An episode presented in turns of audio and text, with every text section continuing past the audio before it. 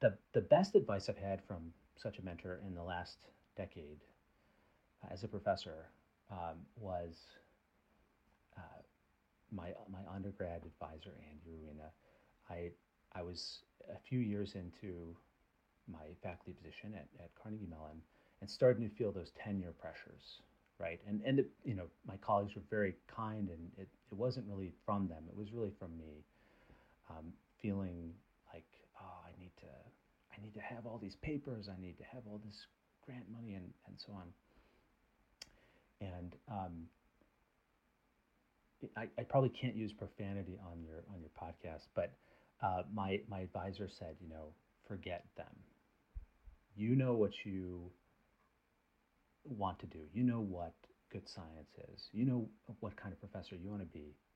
Do that, and forget tenure.